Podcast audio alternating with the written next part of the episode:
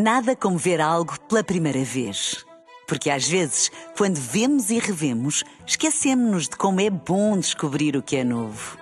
Agora imagine que viu o mundo sempre como se fosse a primeira vez. Zais. Veja como se fosse a primeira vez. Na rádio, no digital, em podcast.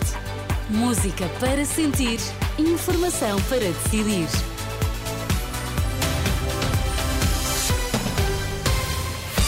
Pedro Queiro, boa noite. Vamos às notícias. Em destaque esta hora. Olá, boa noite. O PSD reúne o Conselho Nacional. Daqui a pouco as novidades nas listas de candidatos às legislativas de março. Os comboios podem voltar a parar no mês de março, mas desta vez por tempo indeterminado.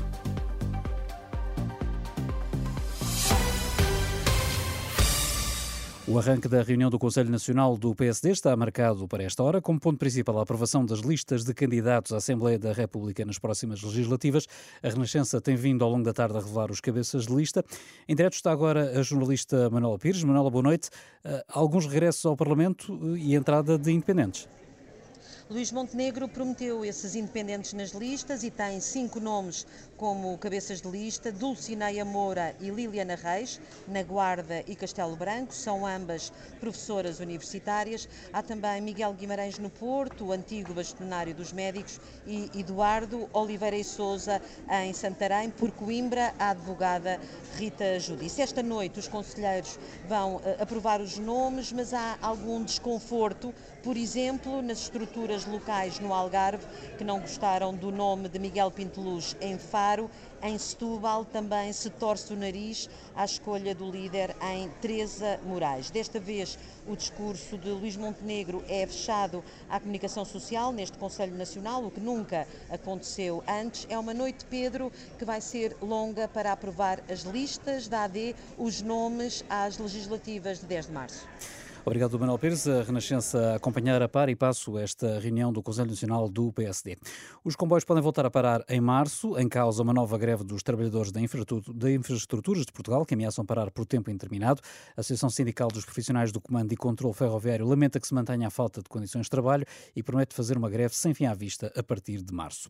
A Autoridade da Concorrência condenou cinco empresas ao pagamento de quase 7 milhões de euros por terem participado num cartel em concursos públicos para a prestação de serviços a hospitais. Segundo esta entidade, as cinco empresas definiam previamente quais é que, e quais é que em procedimentos de contratação pública para a prestação de serviços de teleradiologia iriam apresentar as propostas vencedoras. As empresas combinavam os preços que iam apresentar a concurso para garantir que a melhor proposta seria a da empresa por elas definida.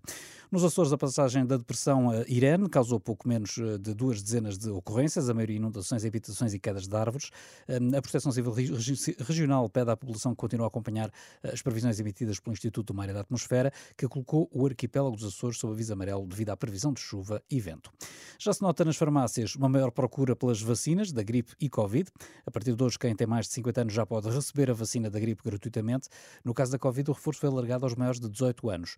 A presidente da Associação Nacional de Farmácias diz que a procura por informações ou agendamentos começou ainda antes do alargamento ser anunciado. No sábado já notámos nas próprias farmácias um aumento da procura por informação e também dos agendamentos efetuados para a semana. E o reporte que temos uh, de hoje de manhã é precisamente uma afluência superior às farmácias para poderem obter informações acerca do processo, perguntar se é necessário proceder a um agendamento e a grande maioria das farmácias, até em regime de casa aberta, tem recebido uh, essas pessoas e aproveitado as oportunidades desde logo para as vacinar Ouvida pela jornalista Anabela Góes, Emma Paulino diz que algumas farmácias já começaram a pedir mais vacinas, algumas tinham as reservas no fim, mas o reforço chega no máximo em 48 horas.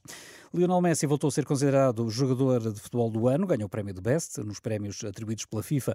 Dois portugueses fizeram parte da equipa do ano, Ruben Dias e Bernardo Silva. Quanto ao treinador, foi eleito Pep Guardiola.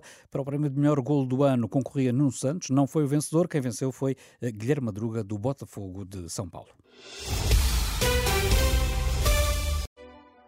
Nada como ver algo pela primeira vez. Porque às vezes, quando vemos e revemos, esquecemos-nos de como é bom descobrir o que é novo.